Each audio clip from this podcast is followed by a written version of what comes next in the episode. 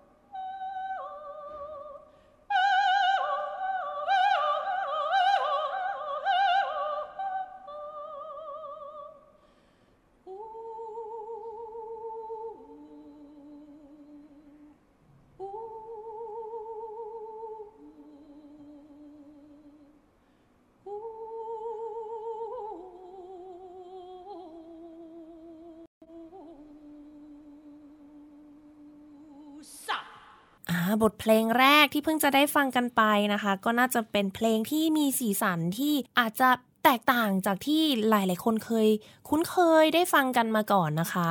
ก็เดี๋ยวให้พี่เตยแขกรับเชิญเป็นคนบอกดีกว่าว่าเพลงนี้เนี่ยทำไมมันถึงแตกต่างคะเป็นเพลงอะไร ค่ะ เพลงนี้นะคะมาจากโอเปร่าที่ชื่อว่า f i e l s e v e n t y r นะคะ ซึ่งเป็นโอเปร่าเรื่องแรกในภาษานอร์วีเจียนที่นอร์เวย์นะคะ ก่อนเอ่อ World War II เนี่ยอาจจะมีสงครามโลกครั้งที่สองใช่สงครามโลกครั้งที่สองอาจจะมีโอเปร่ามากกว่านี้ที่แบบหายไปแล้ว แต่อันนี้เป็นโอเปร่าเรื่องเดียวที่เราเจอว่าเก่าที่สุดของที่นอร์เวย์ของที่นอร์เวย์โอ้ใช่แล้วเป็นภาษา Norwegian อ่าอืม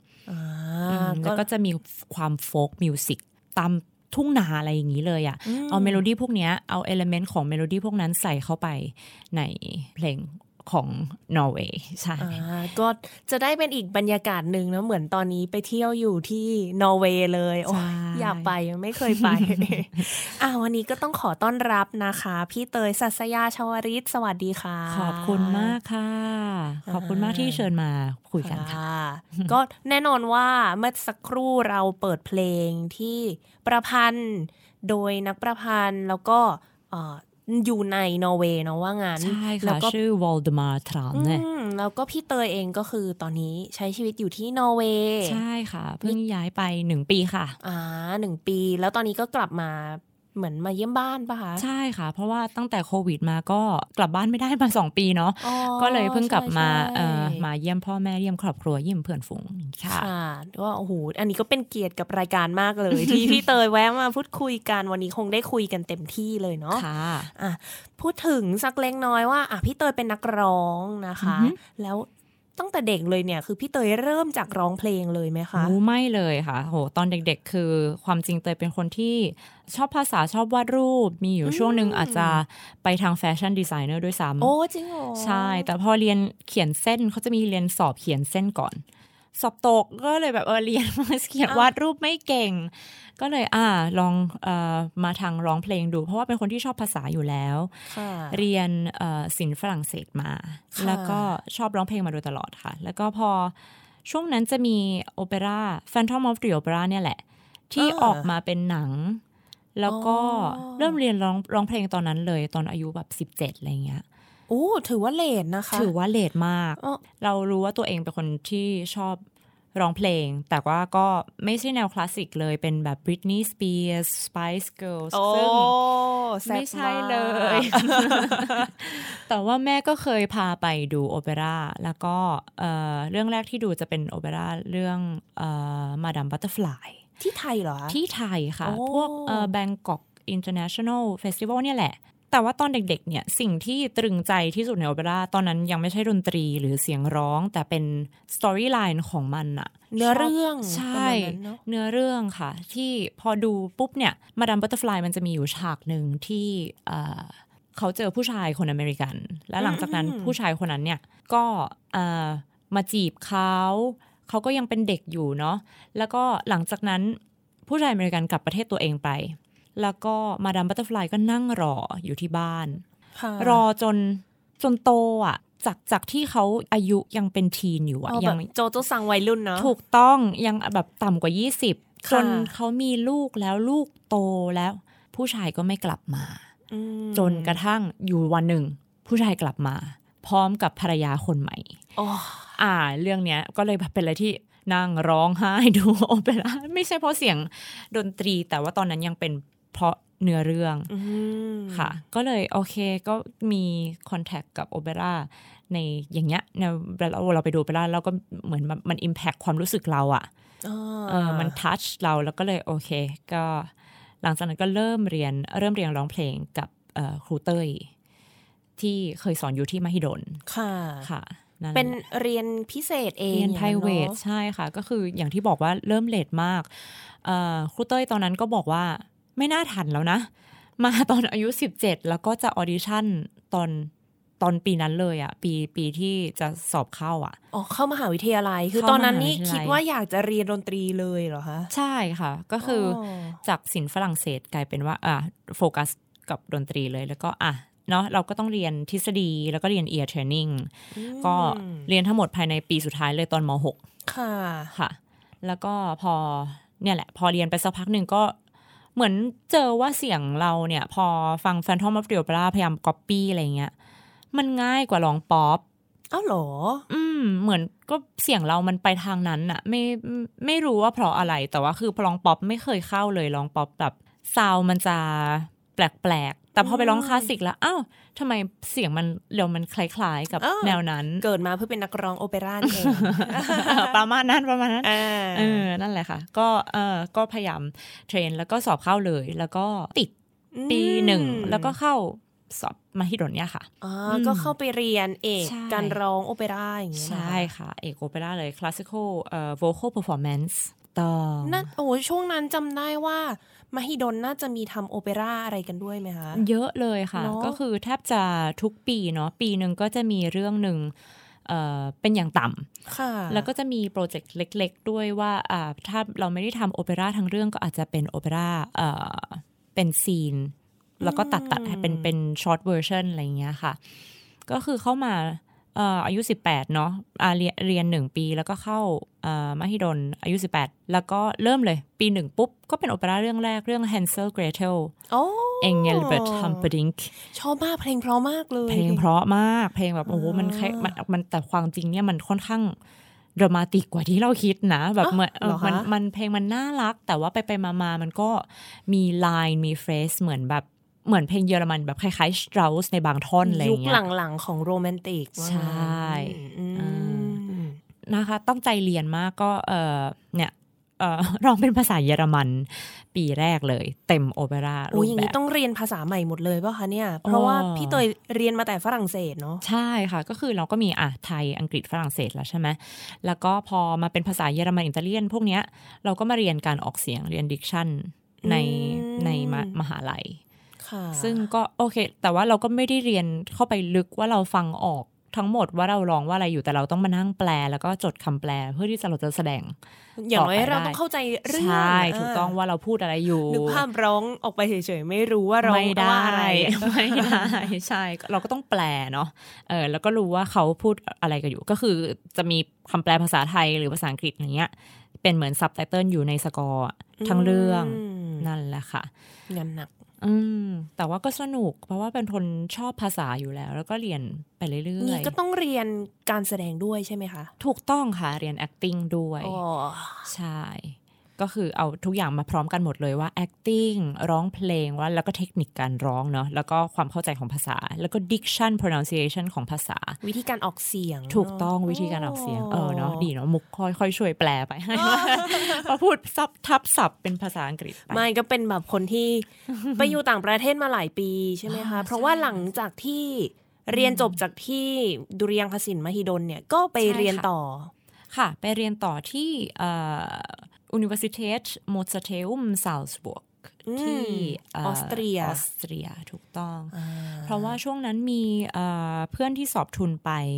อาเซียนยูนิเน็ตแล้วก็เขาได้ทุนไปออฟนั่นเองอะก็เอาไปได้ทุนไป อ๋อ พี่ออฟที่เคยมาออกรายการเราเหมือนกัถูกต้นองนะค่ะนักร้องโอเปร่าใช่ค่ะ ก็เขาก็เอ่อหลังจากเขาได้ได้ทุนไปเนี่ย ก็เอ่อมีอาจารย์แนะนำว่าอ่าลองมาลองมา take lesson ดู ลองมาเรียน private ดูค่ะแล้วก็พอไปเรียนปุ๊บ อ่า โอเค ก็เหมือนว่าจะมีแววน่าน่าจะสอบได้ ก็จะสอบเลยไหมอะสอบเลย แล้วก็อ่าติด แล้วก็เข้าไปเลยต่อเลยค่ะ แล้วก็เข้าไปเรียนโทโมซาเทอุมใช่ เรียนเป็นปริญญาโทใช่ไหมคะ เอ่อปริญญาตรีก่อน แต่ว่าไม่ไม่เต็มเขาเรียกว่าอะไร ไม่เต็มสี่ปีอะค่ะ เพราะว่ามันจะมีวิชาอ่อ่อ่อ่าวิชาที่ เมืองไทยไม่มีวิชาชื่อเอ่อ Schauspiel Sprechen Schauspiel ก็คือเป็น acting เนี่ยแหละ แต่ว่าเป็นภาษาเยอรมันโอ้เลย แล้วก็ Sprechen ก็คือเป็นเหมือนเหมือนเราไปซ้อมไดอะล็อกพูดอะกับคนอื่น acting ด้วยพูดด้วยในภาษาเยอรมัน ค่ะ อะไรอย่างเงี้ยค่ะ ก็คือไปเหมือนไป ไปเรียนเฉพาะวิชาที่เราไม่มี แล้วก็เรียน private อ๋อจะเรียกว่าโอนหน่วยกิจว่าโองั้นนละหน่วยกิจถูกต้องาถูกต้องใช่เลยคำนั้นเลยค่ะ โอนหน่วยกิจ ก็เลยเรียนเป็นใช่ปริญญาตรีสองปีค่ะค่ะ แล้วก็เข้าโทต่อเข้าไปเลยเป็นที่เดิมเลย ที่เดิมเป็นเอ่อเอ่อสาขา Open und Music Theater ก็คือโอเปร่าและ Music Theater อ่าใช่ก็คือโอเปร่านั่นเอง ก็ตอนแรกเนี่ยที่เรียนจะเป็นการร้องคลาสสิกเฉยๆ แล้วก็ใช่มีได้อ่าแสดงโอเปร่าบ้างอะไรบ้าง แต่พอปอโทเนี่ยเป็นเรียนเกี่ยวกับการแสดงโอเปร่าแล้วจริง ๆ นะ ใช่ค่ะ คือเหมือนถ้าเกิดว่าไม่ไม่แยกเป็นโอเปร่าเนี่ย มันก็จะรวมพวกเอ่อออราเทริอุมเพลงเพลงในโบสถ์อาร์ตซองส์อะไรอย่างนี้เข้าไปด้วยเพลงร้องทั่วๆไป ถูกต้องค่ะ ใช่ก็คือจะเป็น เอ่อเป็นเซตเพลงที่ไม่ใช่โอเปร่าเป็นเรื่องๆอะอ่าอ่าก็คือพอเข้าไปเป็นโอเปร่าปุ๊บก็คือโอเปร่าอย่างเดียวเลย อยู่ไปอยู่บนเวทีเลย พร้อมกันทุกอย่างเอ่อวิธีเรียนกับเอ่อร้องพร้อมกับออร์เคสตราแล้วก็วิธีดูคอนดักเตอร์สเตจแอคติ้งทุกอย่างโอ้นั่นแหละ โอ้ไม่ค่ะง่ายเลยไม่ง่ายเลย ไม่ฟัง่างยดูเลยเยแต่อะสอะนุกนะเออนี่ดูมดูชอบมากเลยนะชอบเพราะว่าชอบพี่เตยอินพูดบ่อยมากว่าสนุกใช่ค่ะนี่ขนาดใช่ผ่านไปแค่ประมาณ 10 นาทีเองนะรายการพูดคำว่าสนุกหลายรอบมากแปลว่ารักกันเล่นใช่โอเปร่าจริงชอบค่ะชอบๆงั้นถามเลยว่าหลังจากที่เรียนจบปริญญาโทแล้วยังไงต่อคะอ๋อยัโคอยู่วิที่ดนั่นเลไหมยค่ะ โคอ๋วิดอพอดีเป๊ะ ใช่ค่ะ ก็คือพอปริญญาโทเนี่ย เอ่อเราก็พยายามหางานเนาะหากิกงานแสดงด้วยเรื่อยๆ ในระหว่างที่เราอยู่ปริญญาโทก็คือ เตยก็เริ่มมีงานร้องเพลงในโบสถ์บ้างค่ะนิดๆหน่อยๆ แต่ตอนนั้นก็คือยังเป็นนักเรียนอยู่ค่ะที่อ่าเขาก็จ้างไปเป็นเหมือนอ่าโซโล่กับควายเออร์ในโบสถ์อะไรอย่างเงี้ยงานค่ะมันเยอะนะเออใช่ไหมมีที่งานยุโรปเรื่อยๆงานงานโบสถ์แบบเนี้ยก็คือมีทุกโบสถ์ใช่เพราะโบสถ์ก็เยอะโบสถ์เหมือนแบบก็เยอะเมืองก็เล็กแต่มีโบสถ์ประมาณรอบตัวเราภายในรัศมี 500 เมตร อาจจะมีประมาณ4-5โบสถ์แล้วอะนั่นสิแล้วทุกโบสถ์อะมีงานแบบนี้ของตัวเอง ใช่ถูกต้อง เราก็จะไปโปรอยู่โบสถ์นู้นโบสถ์นี้อะไรประมาณนี้ก็อ่าแล้วก็นั่นแหละก็ไปอะแต่ว่าทุกทุกวีคก็คือจะเปลี่ยนเรปทัวร์อะไรอย่างงี้ด้วยเปนะลี่ยนเพลงไปเรื่อยๆ ใช่ เปลี่ยนเพลงค่ะ เพราะว่าเป็นแบบมิสซาแต่ว่าวันนี้เป็นฟอเรวันนู้นเป็นโมซาร์ทอะไรอย่างอ๋อเงี้ยค่ะเออค่ะแล้วแต่ว่าเอ่อเขาเรียกว่า Kapellmeister ก็คือคนที่เอ่อดูแลเรื่องเพลง ของโบสถ์เนี่ยอืมเป็นคนเหมือนเป็น director ใช่เป็นคนจัดการ ผู้อำนวยการด้านดนตรีของโบสถ์ใช่ถูกต้องอ๋อนั่นแหละค่ะ แล้วก็เอ่อมีงานอีกชนิดหนึ่งก็คือเตยไปร้องแบบบนครูซด้วยแบบครูซชิปบนเรือให้นักท่องเที่ยว เรือสำราญเรือสำราญเนอะเนี่ยโหแปลให้ดีมากเลยไม่แต่เรือใช่สำราญในแบบล่องในแม่น้ำอย่างนั้นเหรอคะใช่ค่ะมันคือเอ่อแม่น้ำดานูบอะอ่าอ่าใช่ แล้วก็เอ่อมีบริษัทบริษัทหนึ่ง เพราะว่าตอนนั้นก็ทำงานอยู่ไปด้วย เราต้องการความความยืดหยุ่นในเวลาเนอะว่าถ้าเกิดว่าเราจะต้องไปซ้อมโอเปร่าเราก็ต้องเอ่อ ต้องไปได้อะก็คือเราต้องการงานที่สามารถสลับวันกับเพื่อนร่วมงานได้อืมเพราะฉะนั้นก็คือเขาจะมีเอ่อเหมือนมีคอนเสิร์ตแทบจะทุกวันเลย แล้วก็มีนักร้องอยู่จำนวนหนึ่ง แล้วเราก็สามารถเอ่อสวิตชกับเพื่อนได้แบบสลับกับเพื่อนได้ว่าอ่าถ้าเอ่อเราไม่อยู่วันนี้ยูมาร้องแทนเราแล้วเราไปร้องแทนยูวันอื่นได้ไหมอะไรอย่างเงี้ยค่ะอืมอืมค่ะ ก็เป็นงานที่เอ่อเขาก็จะเน้นไปทางเนาะเพลงที่ นักท่องเที่ยวชอบ ซึ่งพอเป็นซาลซ์บวร์กปุ๊บ ก็ไม่พ้น Sound of Music อ่าอ่าคือก็ไม่ได้ว่าโอเปร่าอะไรเนาะโอเปร่านิดหน่อยก็คือเออในเมื่อยังเป็นออสเตรียอยู่ ก็คือจะมี Sound of Music ใช่ไหมคะ แล้วก็โมซาร์ทอืมใช่เพราะว่าโมซาร์ทนี้เป็นอะไรที่ออสเตรียนมาก ๆ ก็คือยังไงก็ต้องร้องโมซาร์ทยังไงก็หนีไม่พ้น Sound ไม่ว่าจะบวคกอนเสิร์ตอะไรเนี่ยอืมถูกต้อง ก็อ่ามีโมซาร์ทมี Sound of Music แล้วก็มีฟรานซ์เลหาโอ้เลฮาใช่ เพราะเป็นออสเตรียนโอเปเรตตาค่ะใช่ค่ะ ก็คือวิจะเป็นยาลีใช่วิลยาลีลิปเปนชไวเกนเพลงโปรดของใครหลายคนแน่นอนใช่ Dine is mein ganzes Herz เทนเนอร์ก็จะร้องเพลงนั้นอะไรอย่างค่ะเงี้ยค่ะอ่าก็จะเป็นอะเรปทัวร์นี้ไปอือืมมแล้วก็พอทำงานไปได้แป๊บเดียวเองนะคะก็โควิดโควิดเข้า ใช่ แต่ว่าพอเอ่อช่วงช่วงปีนั้นเนี่ยก่อนเอ่อก่อนที่โควิดจะมาเนี่ยเรียนจบแล้วก็ทำงานอยู่ได้ประมาณปีเดียวเองมั้งหนึ่งหนึ่งถึงสองปีเนี่ยค่ะก็ยังโชคดีที่ว่าเอ่อมี relationship ที่ดีกับออร์เคสตราในไทยอยู่ก็เอ่อสองปีนั้นเนี่ยมาร้องกับเอ่อ Thailand Philharmonic Orchestra ค่ะแล้วก็ Royal Bangkok Symphony Orchestra อืม BSO TPO อะไรอย่างเงี้ยค่ะ แล้วก็ Siam Sinfonietta ด้วยอ่าของอาจารย์สมเถาค่ะก็เดินทางไปไปมามาระหว่างยุโรปกับไทย แล้วก็ มีคอนเสิร์ตที่นอร์เวย์ออร์เคสตราที่นอร์เวย์อีกด้วยค่ะโอ้เอ้ยโหไปโผล่นี่ไง ต้องมาถึงจุดนี้แล้วว่าไปโผล่อยู่นอร์เวย์ได้ยังไงเนาะอยู่แต่ตรงออสเตรียมาตลอดอ่าง่ายมากค่ะแฟนเป็นคน Norwegian นะหาแฟนค่ะทุกคนไม่ใช่ ก็คือสามีเนี่ยตอนนี้แต่งงานแล้วเรียบร้อยนะคะ สามีรู้จักกันเป็นนักเรียนเหมือนกันนักร้องเหมือนกัน เรียนพร้อมกันที่ Mozarteum อยู่คลาสเดียวกัน เป็นเพื่อนกันแล้วก็เขามี contact ที่นอร์เวย์มี contact ออร์เคสตราที่นอร์เวย์เราก็เลยได้ไปออดิชั่นที่นอร์เวย์มาด้วย ไม่ว่าจะเป็น Kirsten Flagstad Festival Kirsten Flagstad เป็นโซปราโนที่มีชื่อเสียงมากใน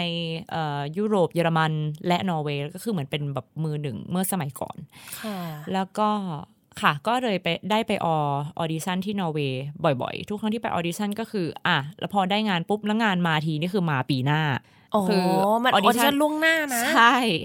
ออดิชั่นล่วงหน้า เราก็นึกว่าเราไม่ได้แล้วไง ไปไปมาอ้ออ๋อ คือเราได้แต่มันอยู่อีกปีหนึ่งอ๋ออะไรประมาณนี้ค่ะ ก็เลยอ่าไปโผล่ที่นอร์เวย์ก็เลยเริ่มได้ร้องกับออร์เคสตราที่นู่นบ้างครั้งสองครั้ง ค่ะ แล้วก็กลับไทยมาด้วยแล้วก็โควิด ตอนตอนแรกก็ยังไม่ได้คิดว่าจะย้ายไปนอร์เวย์เนาะก็ยังคิดอยู่ว่าอ่าอาจจะเป็นออสเตรีย เพราะว่าเราก็ยังยังอยู่ที่นั่นน่ะ แต่พอไปไปมาเราเริ่มเห็นแล้วว่า ความยืดหยุ่นของสถานการณ์โควิด ที่สแกนดิเนเวียเนี่ยยังมีความยืดหยุ่นมากกว่าเยอรมันและออสเตรีย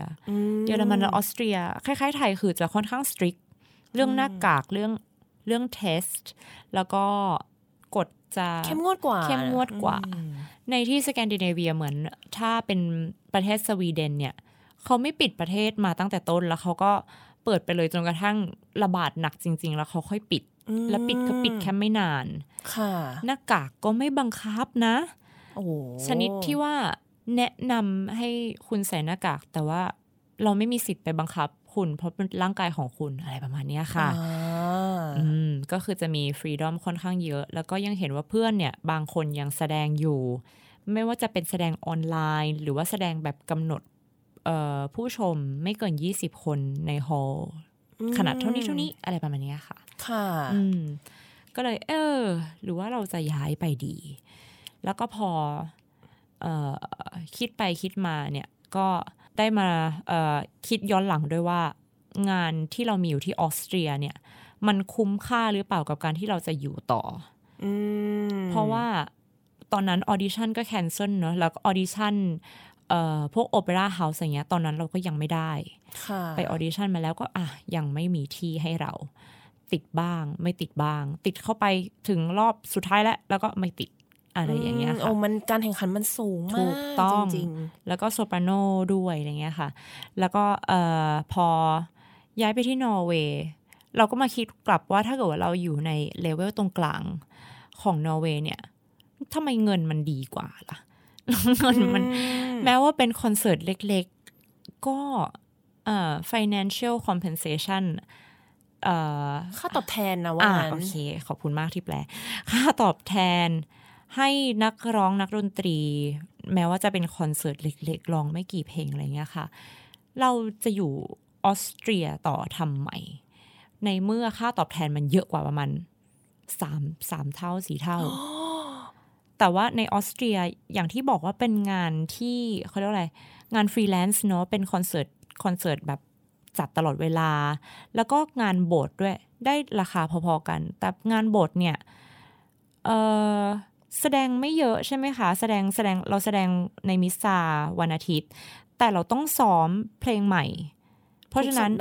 ใช่คือคือแม้ว่าเตยจะไม่ได้ร้องทุกสัปดาห์ แต่ทุกครั้งที่มีแบบมิสซาใหม่อะเราก็ต้องเหมือนไป rehearsal กับวงกับเอ่อกับออร์แกนเอ่อคนคนเล่นออร์แกนแล้วก็ conductor กับ soloist คนคนอื่นอีกรอบอะไรเงี้ย แล้วก็พอคิดเหมือนอ่ามีวันซ้อมมีวันนู่นวันนี่ แต่ค่าตอบแทนมันมันไม่ make sense อะพอพอเราได้ลิ้มรสค่าตอบแทนที่นอร์เวย์แล้วเนี่ย ก็เลยงั้นเราไม่มานั่งรออยู่เฉยๆดีกว่า เอาช่วงโควิด เนี่ยแหละ เพราะว่าทุกอย่างมันหยุดอยู่แล้ว เราก็เลยมีเวลาที่จะเก็บของยกย้ายประเทศอะว่างั้นอืมอยู่ที่ออสเตรเลียกี่ปีนะคะแปดปีค่ะแปดครึ่งด้วยซ้ำเอออ มนั่นแหละก็น่าจะของมหาศาลเลยใช่นะย้ายไปนอร์เวย์ใช่ ก็เลยสุดท้ายตอนนี้ย้ายไปอยู่ที่นอร์เวย์เรียบร้อยแล้วหนึ่งถูกปีต้องค่ะอ่าแล้วก็หนึ่งปีผ่านไปพอมองไปข้างหลังก็คิดว่าเป็น decision ที่ดีมากสำสำหรับตัวเรานะอืมอืมถือว่าตัดสินใจได้ถูกนะ ถ้า ถ้าไปอยู่ตรงนั้นแล้ว happy ก็โอเค happy เลย happy เลย นี่ไงจะได้มาเล่าให้ฟังในวันนี้ว่าไป อยู่ที่นอร์เวย์เป็นยังไงบ้าง เพราะว่าอืมเวลาเราพูดถึงดนตรีคลาสสิกเนี่ย ใครๆก็จะนึกถึงยุโรปตะวันตกอืมอะแน่นอนอืมแต่ว่ายุโรปใช่ในที่นี้อะก็จะเป็นประเภทแบบว่า อะไรนะเยอรมันฝรั่งเศส ออสเตรียอืมเมื่อกี้มูผู้บอกว่ายุโรป mainland ไม่ใช่เซ็นทรัลยุโรปใช่ ยุโรปอืมตรงกลางก็ที่จะเป็นจุดศูนย์กลางของดนตรีคลาสสิกตั้งแต่อืมสมัยก่อนนู้นเลยอืมแต่ทีนี้ เฮ้ย ไม่มีใครนึกถึงสแกนดิเนเวียเลยอะใช่ว่ามันก็เป็นยุโรปนะ แต่แบบมันไม่เหมือนยุโรปอะใช่ ทีนี้เลยอยากรู้ว่ามันเป็นยังไงบ้างคะที่นั่นค่ะ ก็สแกนดิเนเวียจะมี ความเป็นสแกนดิเนเวียนนะนะเหมือนแบบเป็นรวยโอ้ไม่ใช่ของด้วยนิดนึงมันมีน้ำมันอะไรอะแต่อ่าว่าอะอันนั้นก็อีกอีกเรื่องหนึ่งแต่เหมือนเอ่อ mindset เนี่ยความคิดค่ะของสังคมสแกนดิเนเวียเนี่ยจะแตกต่างค่อนข้างเยอะ เพราะว่าหลาย ๆ ครั้งที่เอ่อคนสแกนดิเนเวียถ้าพูดถึงไม่ว่าจะเรื่องอะไรก็ตามเรื่องเอ่อ environment แบบเหมือนโลกร้อนการรีไซเคิลอะไรเงี้ย ทุกอย่างเขาจะอืมอืมคิดอืมคิดถึงสังคมค่อนข้างเยอะอ๋อใช่ แล้วการที่คิดถึงสังคมเนี้ยมันก็มันก็เหมือนถ่ายเทมาถึงสังคมดนตรีด้วยอะอืมอืม ว่าพอเป็นสังคมดนตรีอะเตเตพูดในฐานะนักร้องเลยแล้วกันว่าเป็นสังคมนักร้อง นักร้องทุกคนเหมือนจะช่วยเหลือกันค่อนข้างเยอะอืม ไม่ใช่นักร้องอย่างเดียวนะนักร้องนักดนตรีด้วยใครเขาจะคุยกันตลอดว่าเออที่นู่นมีงานเอาไปไป audition ที่นี่สิอันนี้อันนี้ดูเป็น role ของเธอนะ แม้ว่าแม้ว่าจะแบบเสียงเดียวกันนะแบบอ๋อบทอาจจะอาจจะเหมือนไปแย่งโรลกันก็ได้ แต่ว่าเขาไม่เขาไม่ไม่ได้แข่งขันกัน ก็แข่งขันนิดนึงแหละ แต่ว่าไม่ไม่ถึงขั้นว่าจะต้องแบบบล็อกอีกคนหนึ่งอะไรเงี้ยอ๋อออืม จะมีสิ่งหนึ่งที่แต่ว่าสำคัญมาก คือเป็นเหมือน musician artist union ที่เรียกว่าเครโอก็เครโอนี่นะคะ จะเป็นเอ่อเป็นเหมือน union ที่ทุกคนรวมตัวกันเพื่อมาสร้างกฎเกณฑ์ในการรับงานอืมว่างั้นเลย แล้วพอเข้าไปในเว็บไซต์นี้เนี่ย เราไปกดดูได้ว่าเราเป็นเครื่องดนตรีไหนแต่เป็นนักร้องกดไปที่ singers แล้วพอมา singers ปุ๊บ จะมี list อย่างยาวเลยนะ ว่าถ้าเป็นงานแบบนี้เราร้องเท่านี้เท่านี้ได้ควรจะได้ไม่ต่ำกว่า ค่าตัวไม่ต่ำกว่าเท่านี้อือืมมแล้วถ้าคุณเป็นบทโอเปร่าปุ๊บโรเล็กควรจะได้ไม่ค่าค่าตัวไม่ต่ำกว่าเท่านี้ โรใหญ่ควรจะได้ค่าตัวไม่ต่ำกว่าเท่านี้ โอ้เพราะฉะนั้นก็คือจะไม่ตัดราคากันว่างั้น ทุกคนก็คือจะพยุงให้ราคาเท่ากันหมดเลย ว้าว แล้วเราก็ไปเอาเอาเอาไอ้หลักเกณฑ์เนี้ย ไปคุยกับคนที่จ้างเราได้ด้วยว่าเออนี่ค่ะ เดี๋ยวจะจ้างมาร้อง ไม่ว่าจะเป็นเอ่อวันเกิดอะไรอย่างเงี้ย Happy Birthday ให้ใคร หรือเป็นของขวัญเอ่อเหมือนเขาจ้างเราไปเป็นของขวัญของงานให้สวัมมติวันเกิดเพื่อว่างานแต่งงานหรืองานอะไรอ่าให้มีนักร้องเนี่ยใช่งานงานแต่งงานงานศพงานโบสถ์อะไรเงี้ย มีเขียนไว้หมดเลยโอ้ว่าควรจะราคาเท่าไหร่ ร้องไม่เกินกี่เพลงอะไรประมาณนี้ แต่ว่ามันเป็นข้อที่ดีมากอะโใช่เออมูว่าในไทยเองก็ควรจะมีอะไรใช่แบบนี้เหมือนกันนะ เออ แต่ว่ามันอืมดีดีมากๆ แล้วก็อาจจะมีบ้างในคือเราก็ไม่อยากให้มีคนตัดราคาอยู่แล้วค่ะแต่ในเมื่อมีคนตัดราคาเนี่ย ส่วนใหญ่ก็คือ เขาจะไม่ใช่เอ่อ professional singer อะ ไม่ใช่มืออาชีพขนาดนั้น ไม่ใช่มืออาชีพอยากอาจจะเป็นคนที่เอ่อทำงานแบงค์ทำงานอย่างอื่น แล้วก็ร้องเพลงเป็น ค่ะเอาเขาก็สามารถเรียกถูกถูกได้ ซึ่งก็จะมีมาตัดราคาอะไรอย่างเงี้ยค่ะ แต่ว่าแน่นอนเลเวลก็ไม่เหมือนกันอือืมถ้าเป็น profe- professional ขึ้นไปปุ๊บ ก็คือจะมีหลักการเนี้ยค่ะอืมค่ะ ซึ่งแต่ว่ามันเป็นอะไรที่โอเคมาก อันนี้คือของในนอร์เวย์เลยของในนอร์เวย์ใช่ไหมคะใช่เออแล้วก็คือเอ่อ รวมไปถึงในในในเครโอเนี่ยถ้าเราจ่ายเป็นสมาชิกเนี่ยก็จะมีเหมือนคล้ายๆ insurance ด้วยอืมเป็นให้เขาเรียกว่าอะไรประกัน ใช่ มีประกันสวัสดิการ นักดนตรีนิดๆหน่อยๆอะไรอโอ้ย่างเงี้ยจริงเหรอมแต่แต่ละอันก็ไม่เท่ากันแล้วแต่ว่าเราจะเออจ่ายเข้าไปเท่าไหร่ยูเนียนอะไรเท่าไหร่อ๋อใช่นั่นแหละอืมแบบนี้ ช่วงโควิดนี้ union นี้น่าจะมีผลเขาเรียกว่าน่าจะช่วยนักดนตรีไว้ได้เยอะนะมีบ้างค่ะ ใช่แต่ว่ามันก็ไม่สามารถช่วยได้ทุกคนเนาะอาจจะต้องเออ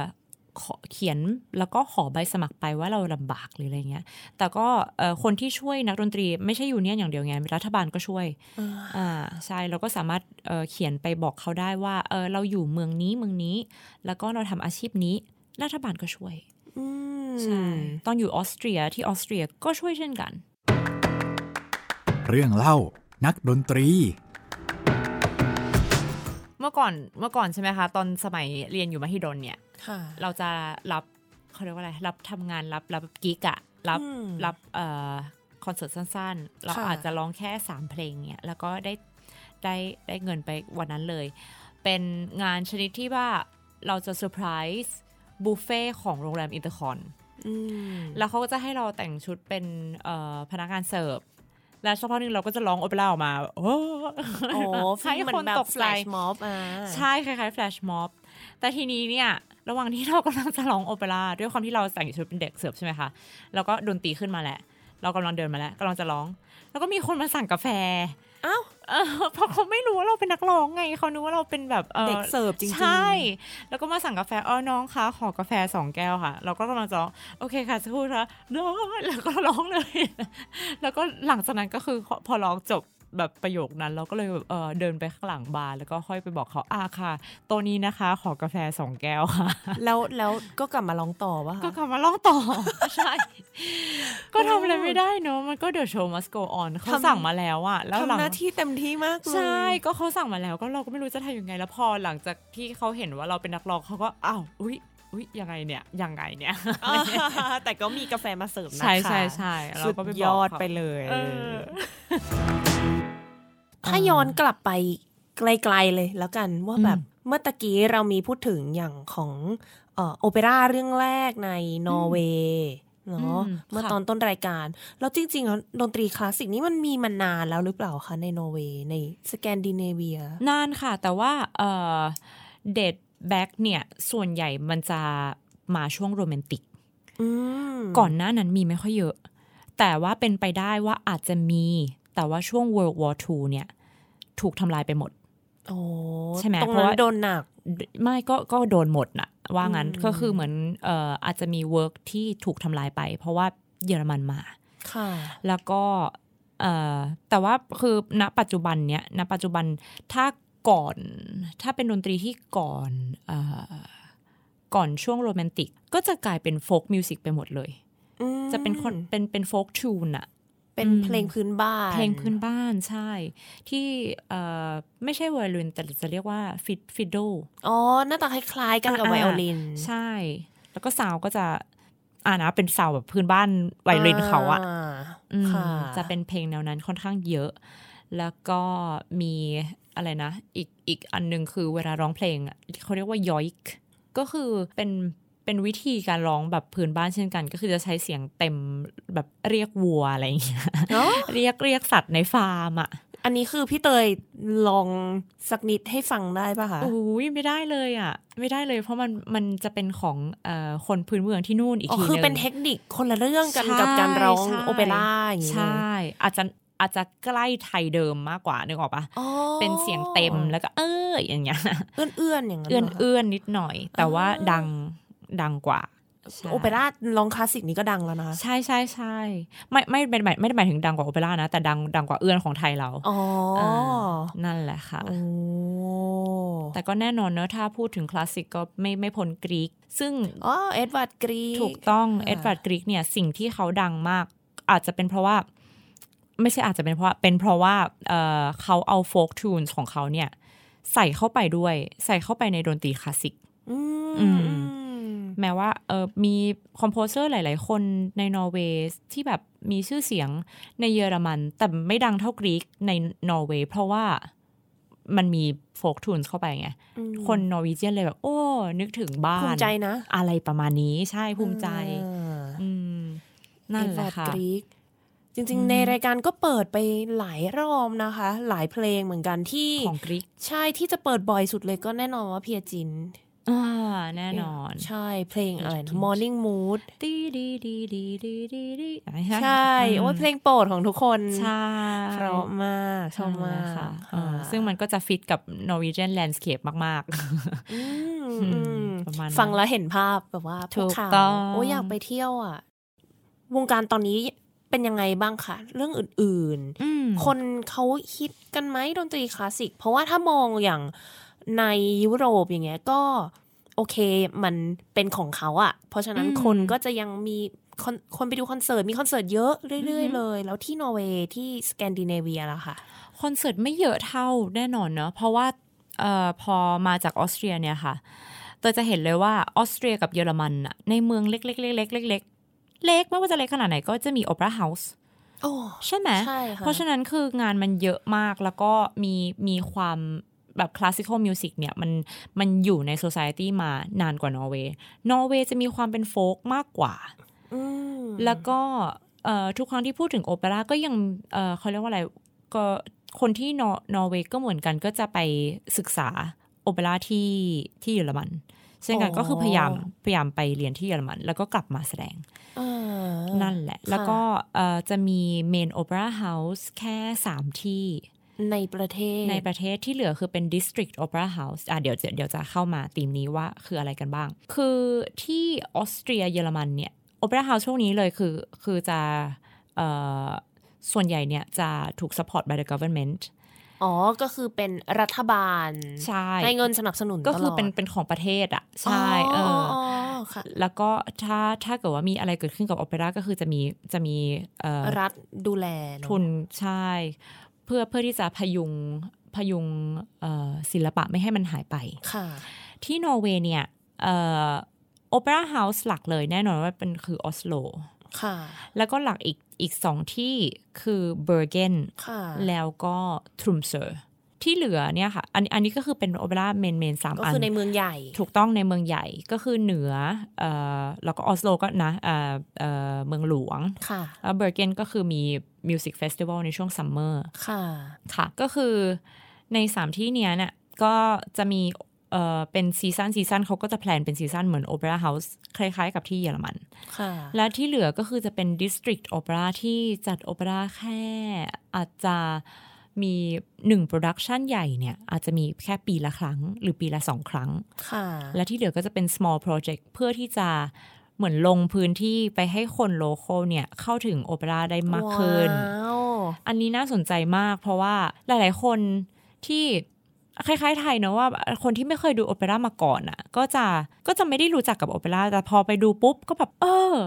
อุ้ยร้องได้อย่างนี้เลยเหรอทำไมไม่ต้องใช้ไม้เหรอเนี่ยอะไรอย่างเงี้ยอืมเออที่นู่นก็เหมือนกัน คนที่เขาไม่เคยแบบ experience โอเปร่ามาก่อน แล้วคือคอนเสิร์ตบางทีอาจจะไปจัดบนภูเขาไปจัดโอ้ใช่ไปจัดบนภูเขาหรือไปจัดบนเอ่อริมเขาเรียกว่าอะไรริมทะเลสาบโอ้ยโหอะไรอย่างเงี้ยอุ๊ยนึกภาพนอร์เวย์สวยๆ อากาศดีใช่แล้วก็จะมี ล่าสุดก็คือจะมีเอ่อธีมพวกแบบ outdoor concert ค่อนข้างเยอะในช่วง summer แล้วก็อีกแบบหนึ่งก็คือในโรงอะเรียกว่าอะไรนะ ในโรงในโรงเอ่อโรงเลี้ยงสัตว์เลยอะๆฮะในจริงเหรอบาร์นใช่ เออ ซึ่งอันเนี้ยเดี๋ยวเดี๋ยวเตอจะขึ้นไปร้องอ๋อเหรอ ใช่วันในที่ในโรงเลี้ยงสัตว์เนี่ยเหรอคะใช่ค่ะ คือข้างล่างเป็นวัวเลยอะแล้วข้างบนน่ะจัดเป็นคอนเสิร์ต ว้าวอะอืม แล้วก็ไม่ได้จัดแค่ที่เดียวด้วยแบบหลายหลายหลายดิสตริกโอเปร่าพยายามจัดอะไรแบบนี้ เพื่อที่จะให้คนเข้าถึงดนตรีมากขึ้นอืมเหมือนแบบอืมไปตามรายเขตอย่างนั้นเนาะใช่ถ้าเป็นกทมอะก็คือเขตนั้นเขตนี้ใช่ดนตรีช่ในสวนช่ถูกต้องถูกต้องเออดนตรีในสวนเนี่ยแหละ แล้วดนตรีในสวนก็อะเหมือนเหมือนกรณีเดียวกันเลยก็คือคนบางทีก็คือเป็นคนที่เป็น opera lover อยู่แล้ว คนที่ชอบดูโอเปร่าอยู่แล้วก็มาดู แล้วก็คนที่ไม่เคยดูโอเปร่ามาก่อนอะก็ลองมาดูเพราะเขาเข้ามาถึงนี่อะไรอย่างเงี้ยค่ะอืมแล้วก็เออก็เป็นอย่างเงี้ยเป็นอย่างเงี้ยค่อนข้างเยอะแปลว่าจริงๆแล้วก็มีงานยิบยิบย่อยๆ อย่างนี้ มีตลอดเลย ใช่ค่ะ แล้วก็พวก District Opera เนี่ย เวลาเขาจัดสมมุติถ้าเป็นปีละครั้งเนี่ย ปีละครั้ง ปีละครั้งหรือปีละสองครั้งหนึ่ง production ก็ไม่ได้แปลว่าเราแสดงแค่ครั้งสองครั้ง เราแสดงทั้งหมด8 performance ไงอ่าใช่ใช่ซ้อมแล้วเอาให้คุ้มนะ ถูกสร้าต้องทำ prop ทำอะไรมา stage ถูกต้องเวที ใช่ค่ะอืมนั่นแหละแล้วเขาก็จะเอ่อทั้งประเทศเนี่ยเขาก็จะคุยกันด้วยนะ อย่างที่บอกว่า union union แล้วก็ความความเป็นสังคมของนักดนตรีด้วยกันเนี่ยมันมันดีมาก ทุกโรงโอเปร่าจะค่อนข้างคุยกัน แล้วจะจัดให้ไม่ชนกันโอ้เพื่อที่คนเอ่อถ้าคนไปดูโอเปร่าที่นี่แล้ว แล้วก็สามารถเดินทางไปดูโอเปร่าอีกเมืองหนึ่งได้อะแล้วก็ต้องเป็นคนละเรื่องกันด้วยหรือเปล่า ใช่ใช่ส่วนใหญ่เป็นคนละเรื่องโอ้ใช่ ก็คือเขาก็จะนัดกันนิดนึง แต่ก็แน่นอนว่าถ้าอาจเป็นแบบ anniversary ของ composer คนนั้นค่ะปีนั้นก็อาจจะมีแต่ composer คนนั้นเนาะอันนี้ก็เป็นเรื่องปกติอ่าใช่อ่าใช่นึกถึงอย่างที่ไทยว่าช่วงนี้ช่วงที่ผ่านมาปีเนี้ยค่ะ ของ Royal Bangkok Symphony Orchestra กับ Thailand Philharmonic Orchestra เนี่ยค่ะจัดคอนเสิร์ตชนกันทุกสัปดาห์เลย เพราะว่าเป็น anniversary คล้ายๆไม่ไม่อ๋อหมายถึงว่าแบบวัน performance วันชนอ๋อเหมือนอืมอะถ้าอย่างคนของ RBSO อย่างมุกอย่างเงี้ยอืมก็ยังอาจจะพอไปดู TPO ได้เพราะเขาจัดคอนเสิร์ตอาทิตย์ละสองวัน มีศุกร์กับเสาศุกร์ร์เสาร์บางทีเราก็ไปดูวันเสาร์ค่ะแต่ว่าคน TPO อะบอกอยากมาดู RBSO บ้างเพราะว่ามีบางทีก็จะมีนัก soloist อ๋ ออย่างที่อาทิตย์ก่อนอยากมาดูมี Stefan Dohr จาก Berlin Philharmonic มา มาดูไม่ได้เพราะชนกันติดอ๋อเออเสียดายมากเลย ตอนนี้กลายเป็นว่า เฮ้ยคอนเสิร์ตในไทยเยอะนะ แต่ชนกันแหลกลาน คนดูเลือกไม่ได้แล้วเนี่ยเราต้องเลือกดูเอาไรเนอะดีว่าจะไปดูอันไหน คนดูอาจจะพอได้อย่างที่บอกว่าอะดู RBSO วันหนึ่งดู TPO อีกวันหนึ่งอืมแต่คนคนเล่นเนี่ยคนเล่นไปไม่ได้อดอดอดฟังโซโล่เลยเออเออถ้าคุยกันมี union ที่คุยกันได้อย่างงี้มันว่าก็น่าสนใจใช่อันเนี้ยแล้วเขาก็เหมือนเออโอเขาจะเรียกว่า opera chef อะคนคนที่เออเป็นคนเนี่ย เป็นเป็นหัวหน้าเอ่อหัวหน้าของค่ะของ opera house นั้นๆ เนี่ย ก็ถ้าส่วนใหญ่เขาจะมี relationship ที่ดีกันเพื่อที่จะแบบเว้น ถ้านักร้องก็คือแชร์นักร้องกันได้ด้วยไงโอ้นึกออกไหมว่าค่ะคนหนึ่งไปซ้อมที่โอเปร่านี้ แล้วก็จัดวันซ้อมให้ไม่ตรงกัน จัดวันแสดงให้ไม่ตรงกัน แล้วก็ไปสนับสนุนกันและกันค่ะในการดูโอเปร่าอะไรอย่างเงี้ยค่ะอ๋อเป็นเรื่องที่ดีมาก อืมอืมแล้วก็เวลาทำงานด้วยเวลาทำงาน ยังไม่ได้พูดเรื่อง flat flat structure เนอะอืมอืมคืออะไรคะ flat structure ของสแกนดิเนเวียเนี่ยเป็นเรื่องที่เตยว่าน่าสนใจมาก และเตยว่าชอบด้วย เพราะว่าเอ่อก็คือ structure ของการทำงานทุกอย่างจะแบนใช่ไหม flat อืมเท่าเท่ากัน แปลว่าโอ้โหเดี๋ยวนะพอแปลแล้วมันแบบยิ่งใช่งงไหมใหญ่เลยแบบเป็นเออรูปแบบ โครงสร้างการทำงานแบบแบนๆ คืออะไรอะคะโอเคค่ะอ่าถ้าไปลึกกว่านี้ก็คือจะเอ่อจะไม่สูงมากกว่ากันและกันอ๋ออย่างเช่น ตอนที่อยู่ออสเตรียเยอรมันเลยเนี่ย ใครๆก็จะเอ่อเห็นด้วยกับเตยประเด็นนี้แน่นอนว่า conductor คือพระเจ้า ใช่ไหมคะไม่ไม่มอง conductor นี่คือตายตายแบบคือ ก็ก็จะโดนดุด่าว่าคือคือคือเราก็ควรจะมอง conductor อยู่แล้วแหละแต่พอมันเป็นโอเปร่าปุ๊บมาแต่ละนักร้องแต่ละคนเนี่ย ลมหายใจไม่เท่ากัน อยากจะยืดตรงนี้หดตรงนั้น ตรงนั้นจะไปข้างหน้ามากกว่านี้อะไรเงี้ยถ้าเป็นเยอรมัน อาจบางทีคุยได้บางทีคุยไม่ได้ แต่บางทีคือมันไม่ได้อยู่ใน power ของนักร้องเลยอะมันอยู่ใน power ของ tempo เนี่ยอยู่ conductor อย่างเดียว ในขณะที่นอร์เวย์เนี่ย คุยกันได้ ว่าคือ conductor ไม่ใช่พระเจ้าอะแต่ conductor คือเขาก็สามารถอารมณ์ร่วมด้วยกันได้ ทุกคนคืออยู่เลเวลเท่า ๆกันอืมเออ คือใช้คำว่าเพื่อนร่วมงานได้ เพื่อนร่วมงานจริงๆถูกต้องถูกต้องค่ะใช่ในขณะที่ถ้าเป็นออสเตรียเยอรมันเนี่ยโอ้โหจะมีเอ่อ stage director มาก่อน ต้องการให้ scene นี้เป็นอย่างนี้ แล้วก็ดนตรีรอได้ไหม เงียบของเงียบทั้งเวทีเลย แล้วก็รอให้ scene เนี้ยมันเงียบอืมแล้วก็เริ่มต้นตอนคนนี้ไปหยิบดอกไม้อะไรแบบเนี้ยแล้ว conductor ก็อะเนี่ยเหมือนมันจะเป็นเลเวลเลเวลมา เรื่อยๆใช่นี่ไหมขนาดถ้าแบบพูดว่ายุโรปเนี่ยไม่ได้มีระบบอาวุโสขนาดนั้นนะ ใช่ใช่ไหมอืมไม่นะ เพราะว่าด้วยอย่างอย่างอาอายุมุกกับด้วยนะอาจารย์อะไรเงี้ยเขาก็ให้มุกพูดแบบ เพราะว่าที่นู่นภาษาเยอรมันมันก็จะมีระบบของการพูดสุภาพอืมกับไม่สุภาพพูดเหมือนพูดกับเพื่อนอะมกับใช่อาจารย์มุกอาจารย์มุกอาจารย์มุกอายุเจ็ดสิบแล้วอย่างเงี้ยเขาก็ยังให้มุกพูดเหมือนเพื่อนกับเขานะเรียกชื่อธรรมดาอะไรอืมเออ คือความอาวุโสอะไรไม่มีเลยอ่าแต่ว่าพอเป็นเวลาทำงานเนี่ยโดยพอเราเป็นนักร้องใช่ไหมคะ บางทีเราเราร้องเป็นโซโล่อย่างเงี้ยแล้วก็ไป work กับ conductor แล้วก็เราต้องการจะ express music เราแบบนี้ ถ้าเจอ conductor ที่เขาไม่เห็นด้วยกับ music expression ของเรา เราก็ต้องตาม conductor ไปอีก เราก็จะมีความรู้สึกว่าเราถูกบังคับในเรื่องลมอืมว่าเรื่องตรงการเนี้ยตีความอย่างใช่นั้นเรื่องการตีความ แล้วก็เรื่อง phrasing ถ้าเกิดว่ามันไม่เหมือนกันอะไรเงี้ย เราเรา discussion กับเขาได้ได้ระดับหนึ่งแต่ส่วนใหญ่คือ conductor คือคือ god นะอืมอืมในขณะที่เนี่ยนอร์เวย์คือเขา เขาเคารพกันและกัน แล้วก็ไม่ใช่เฉพาะในวงการดนตรีเท่านั้นด้วยเวลาเราทำงานในบริษัทด้วยคนที่เป็นเจ้านาย ก็จะให้เกียรติลูกน้องด้วยอือืมมแล้วเขามีพวกเรื่องของระบบอาวุโสในในชีวิตธรรมดาทั่วไปไหมคะมีค่ะมีแต่ว่าเอ่อในขณะเดียวกันเขาก็เขาไม่มีไม่มีพูดเหมือนภาษาเยอรมันว่าเป็นเป็นแบบแบบเอ่อแบบสุภาพ ไม่ใช่สุภาพสิแบบแบบเพื่อนกับแบบเอ่อ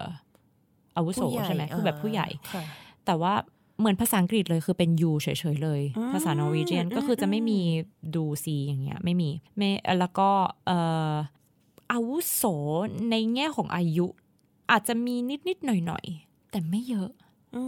อืมมคือยังไงก็ตามสามารถ เออทุกทุกคนทุกคนเหมือนมี equal rights อยู่ตลอดเวลา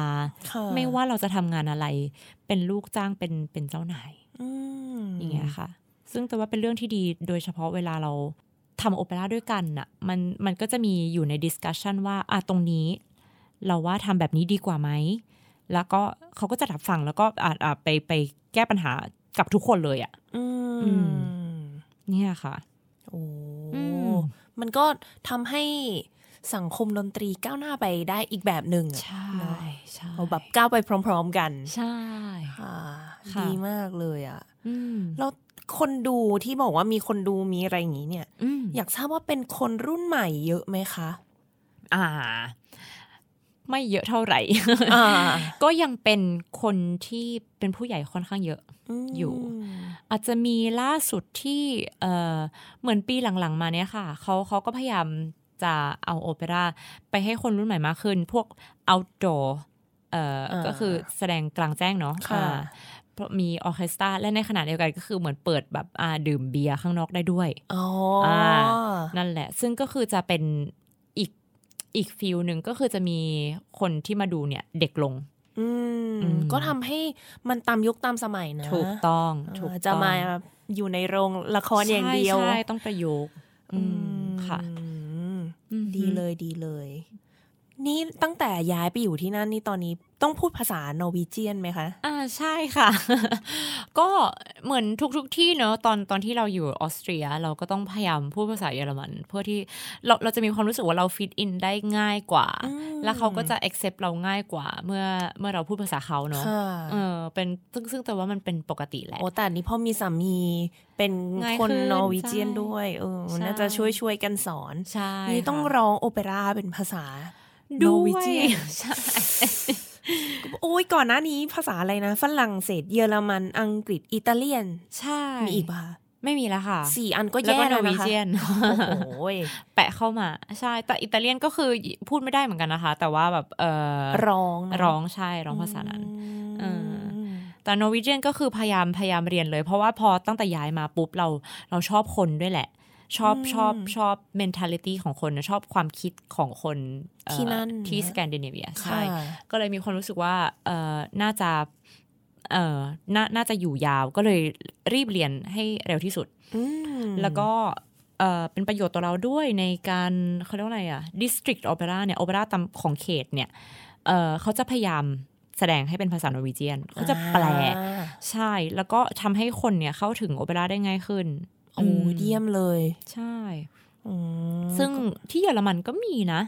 ใน opera house เล็กๆอะบางที La Bohème เงี้ย La Bohème Puccini เป็นภาษาอิตาเลียนค่ะมีแสดงเป็นภาษาเยอรมันเหมือนกันนะ เอ้ยโอ้โหเท่แต่ว่าไม่เยอะนะเออไม่อ่าไม่ค่อยเยอะแต่ส่วนใหญ่เยอรมันจะเขา ทำอะไรอย่างนี้เยอะนะ เพราะว่าอย่างอ่าโรงโรงละอ่าโรงหนังเออเวลาหนังเข้าเนี่ยนะพากย์ใช่ไหมพากย์เยอรมันใช่ทั้งนั้นเลยหาภาษาอังกฤษแทบไม่ได้เลย ใช่ใช่ใช่ใช่นั่นนี่แหคนละต้องแบบเหมือนทั้งเมืองมีอยู่โรงโรงเดียวที่มีภาษาอังกฤษอืมนอกนั้นอืมนี่เยอรมันหมดว่าเฮ้ยใช่ใช่คนเขาก็เขาก็ดูแบบนั้นเนาะเอเอออดูคือถ้าแบบอย่างภคเป็นเราเราจะรู้สึกว่าเราอยากดูภาษาอังกฤษแล้วอ่าน sub อ่านซับไตเติลเออใช่ อันนั้นไม่ใช่ดูเยอรมันเออเออเนี่ยแหละ แต่มันอาจจะเป็นเพราะว่าพอมันเป็นโรงโอเปร่าหรือเป็น operetta อะไรเงี้ย มันถ้าโรงเล็กเขาจะไม่มีจอซับไตเติลไงอ่าเขาก็เลยอาจจะทำให้เอออะให้นักร้องร้องเป็นภาษาเขาไปเลยภาษา original ไปเลย ซึ่งคนดูก็ฟังเข้าใจไปเลย ถูกต้องค่ะที่นอร์เวย์ก็เหมือนกันอืมพอโรงเล็กๆ มันไม่ได้มีจอซับไตเติลให้แบบทุกที่นั่งอะไรเงี้ยค่ะอืมอันนี้อยากถามไม่แน่ใจว่าเอามาเลยว่าพี่เตยจะแบบ ทราบมากน้อยแค่ไหน เพราะว่าเห็นบอกว่าเพิ่งย้ายไปแค่ปีเดียวอืมว่าเออพอดีช่วงหลังๆมา ก็จะเห็นได้ว่าวงการดนตรีในสแกนดิเนเวียเนี่ยมาแรงมาก พวกเพลงป๊อปหรือเพลงอะไรเนี่ยอืมนักแต่งโปรดิวเซอร์ส่วนใหญ่ก็จะเป็นแถบสแกนเนาะแบบอืมเออพวกเออสวีเดนอะไรอย่างงี้ก็เยอะอืมหรือแม้กระทั่ง Spotify อย่างเงี้ย ใช่ ก็ใช่ของตรงใช่นั้นอืมเลยอยากรู้ว่า รัฐบาลเขาประเทศเขาเนี่ยสนับสนุนด้านดนตรี มากน้อยแค่ไหนยังไงแบบเด็กทุกคนต้องเรียนดนตรีเลยไหมคะในโรงเรียนอ่าใช่อ่าโอเคค่ะเป็นคำถามที่ดีมาก ความแตกต่างเนี่ยคือในในแง่ของตอนที่อยู่ออสเตรียเอ่อรัฐบาลจะสนับสนุนคลาสสิคอลมิวสิกใช่ไหมค่ะเพื่อที่จะเขาเรียกว่าอะไรพยุงไม่ให้มันสูญหายไป อ๋อ เป็นศิลปะของเขาอะเป็นเนาะศิลยกปะให้ขมัอนงเขายู่ใช่ ที่นอร์เวย์เนี่ย อาจจะเป็นอีกแบบหนึง่งแต่ว่าเตยเห็นว่าโรงเรียนเนี่ย คือเมื่อก่อนเราพวกเราอยู่ที่ไทยก็จะมีร้องเพลงชาติอะไรอย่างงี้ใช่ไหมค่ะที่นู่นจะเป็นวงเลยอะ เป็นเหมือนวงวงโยอะค่ะแต่ว่าตั้งแต่เด็กเด็กชนิดที่แบบหกขวบอย่างเงี้ยอะใช่หกขวบเล่นวงโยเออเล่นอะไรกันนะเออแต่ว่าจะจะเป็นวงที่ โหแต่พอไปฟังก็แทบจะน้องเขาก็ยังไม่ได้เล่นเก่งอะนะอาจจะแบบไปคนละทิศคนละทางนับจังหวะก็ไม่ถูกอะไรเงี้ย แต่เขาปลูกฝังตั้งแต่เด็กจริง ๆ ตึงตึงโปะอะไรอย่างเงี้ยอ๋อเออก็พยายามเออนั่นแหละก็คือมีมีดนตรีอย่างนี้มามาเรื่อยๆ แล้วก็เออถ้าพูดถึงเพลงป๊อปเนี่ยเตยว่ารัฐรัฐบาลอาจจะไม่ได้สนับสนุนเอ็กซ์ตร้าค่ะแต่ว่าด้วยความที่คน ในโรงเรียนมันมีอย่างเงี้ยมีมีวงโยมาตั้งแต่เด็กอยู่แล้วอะเหมือนคนทั่วไปก็คือจะมี level ของ basic ดนตรีดนตรีอะเออ ใช่ นิดนิดหน่อยหน่อยๆอยู่แล้วอ๋อมาเป็นต้นทุนใช่ แต่ก็ยังไม่เท่าออสเตรียนะออสเตรียกับเยอรมันโหน้องอืมไม่ว่าจะเด็กแบบเด็กโอ้โหสิบสองเนี่ยร้องควายเออไม่เพี้ยนอ่านโน้ตได้ด้วย อือืมแต่แต่ว่าสแกนดิเนเวียก็จะอาจจะอาจจะแบบ less classical เป็นเพลงป๊อปเป็นเพลง band เป็นเพลงอะไรอย่างเงี้ยค่ะอ๋อหรือว่าเพลงพื้นบ้านเนาะที่เขาฮิเอตอกันเพลงพื้นบ้านก็ฮิตมากอ่ใช่ แต่ว่าใช่ก็ถือว่าปลูกฝังใช่ใช่อืมปลูกฝังก็ค่ะเราทางเราก็อาจจะดูไว้เป็นแบบอย่างว่าอ่าจริงๆ ก็ไม่ได้ถึงขั้นต้องเหมือนกับออสเตรียเยอรมันที่ใช่เป็นคลาสสิกคลาสสิกเนาะอืมแค่ให้เด็กได้พอมีพื้นฐานด้านนี้บ้างมองว่าจริงๆมันก็ ดนตรีเองยังไงมันก็มีประโยชน์ต่อใช่ไหมพัฒนาการต่อสมองใช่อืมความจริงที่ไทยก็เราเรามีลูกทุ่งใช่ไหมที่ค่ะค่อนข้างเออเออเขาเรียกว่าอะไรฟังเป็นที่หลากหลาย ลูกทุ่งหมอลำอ่าถูกต้องลูกกรุงก็คือถ้าเทียบกับที่นอร์เวย์ลูกทุ่งไทยก็คือเหมือน folk music ของเขาอะแต่ในขณะเดียวกันเนี่ยในโรงเรียนเนี่ยมันมันมีวง band อะไรอย่างงี้ด้วยไง แม้ว่า you จะชอบลูกทุ่ง ก็เราก็ยังได้เล่นเพลงพร้อม ๆ กันกับคนอื่นเขาในเพลงแบบอะไรก็ตามเป็นหเบลสิายกๆแบบเนาะใช่หลายค่ะแบบทั้งคลาสสิกและทั้งป๊อปทั้งเอ่อเพลงเก่าในยุคแบบ 70s อะไรอย่างงี้ก็แจ๊สก็มีค่ะอะไรอย่างเงี้ยค่ะโอ้อืมดีก็มีการเลยปลูกฝัง พี่เตยจะมีผลงานในอนาคตไหมยังไงมีเผื่อว่าท่านผู้ฟังอยากจะติดตามมันเผื่อแบบมีดูออนไลน์ได้อะไรอย่างงี้ ค่ะ ก็คือเตยเหมือนมีเอ่อชีวิตแบบแบบสองสองด้านเนอะก็คืออาเป็นนักร้องโอเปร่าด้วย ล่าสุดก็อาฝากทางด้านโอเปร่าก่อนว่า ในอนาคตเตยกำลังจะไปเป็นนางเอกเรื่องโอ้ลาโบเอม แสดงเป็นโอ้มิมี่นะคะ แล้วก็กับ District Opera ที่ชื่อว่า Ringsaker Opera อะจะงงๆนิดนึง ก็คือเป็นเอ่อโอเปร่าที่นอร์เวย์เอ่อเป็น District Opera ที่นอร์เวย์แล้วก็ค่ะจะแสดงเป็นนางเอก แล้วก็จะไปแสดงที่สวีเดนด้วย โอ้ใช่แล้วก็เอ่อออันนี้อันนี้ภาษาอิตาเลียนป่ะคะ ภาษา Norwegian เอ้ยค่ะก็สุดๆจะต้องไปเรียนใหม่นะคะอ๋อได้ใช่สบายแต่ว่าภาษาอิตาเลียนก็ร้องได้อยู่แล้วก่อนก่อนที่จะเป็น Norwegian เนี่ยค่ะใช่ค่ะอ่าแต่เขาจะ perform เป็นเอ่อ Norwegian เพราะว่า Swedish กับ Norwegian เนี่ยฟังด้วยกันออกเหมือนไทยกับลาวอ๋อประมาณเนี้ยก็คืออาเป็นภาษาแถบสแกนว่างานใช่ค่ะค่ะ แล้วก็หลังหลังจากอันนี้ก็คือเดี๋ยวอาจจะมีอัลบั้มตามมานะคะ แต่เป็นอัลบั้มของเพลงเอ่อ Silent Shore ก็คือเป็นวงเอ่อ melodic metal band เอ๊ะใช่ที่อยู่ประเทศไทยเอ๊ะอ่า อันนี้เดี๋ยวเจอใน Spotify ได้ค่ะ ชื่อวง Silent Shore โอ้อุ้ยมีมีหลายด้านมีหลายใช่ด้านใช่ก็ชอบร้องป๊อปด้วยอ่า ใช่ค่ะ ถ้าสมมติอยากติดตามพี่เตยค่ะมีช่องทางให้ติดตามไหมคะ YouTube Facebook ค่ะ ก็จะมี YouTube นะคะ แล้วก็มีเอ่อถ้า YouTube Google ได้เลยค่ะ สัสยาชวลิต S A S S A Y A ถ้าชื่อสัสยาเนี่ยเนี่ยมีมีอยู่คนเดียวอยู่แล้วเนาะเป็นสัสยาโซปราโน แล้วก็ Facebook ค่ะ สัสยาโซปราโนเช่นกันค่ะ แล้วก็เอ่อ Instagram ก็สัสยาเลยค่ะ S A S S A Y A อ่าชื่อเป็นเอกลักษณ์นิดนึงคุณสัสยาโซปราโนใช่นักร้องค่ะโซปราโนของเรานั่นเองอ่าค่ะ ก่อนที่จะจากกันวันนี้ฝากอีกสักบทเพลงให้ท่านผู้ฟังหน่อย ได้ค่ะอ่าบทบทเพลงเพลงต่อไปนะคะก็คือเอ่อจะเป็นเพลงที่เตยร้องเอ่ออัดร้องเมื่อสมัยโควิด แล้วก็ช่วงนั้นเนี่ยเป็นช่วงที่เตรียมโอเปร่าเอ่อเตรียมเตรียม recording เพื่อที่จะไป audition อืมในไม่ว่าที่ไหนก็ตามอะ่ะเราก็เนอะอัดอัดเสียงไว้เอ่อส่งไปให้เอเจนซี่หรืออะไรก็ตาม เป็นเอ่อโอเปร่าจากเรื่องลาโบเฮมอ๋อ ที่เดี๋ยวจะแสดง ถูกต้องซึ่งอัดตอนยังไม่รู้ว่าตัวเองจะได้บทนี้ด้วยซ้ำอ่า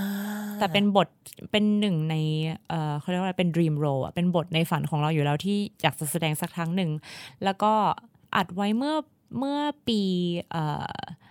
2019 ค่ะ ค่ะ แล้วก็เนี่ยกำลังจะได้ร้อง เป็นบทเนี้ยเป็นนางเอก 2022 ก็คือเหมือน dreams come true นิดนึงแหละอ่าแต่ว่าเป็น dreams ที่โหดเหมือนกันนะคะ เพราะว่าเปลี่ยนเปลี่ยนภาษา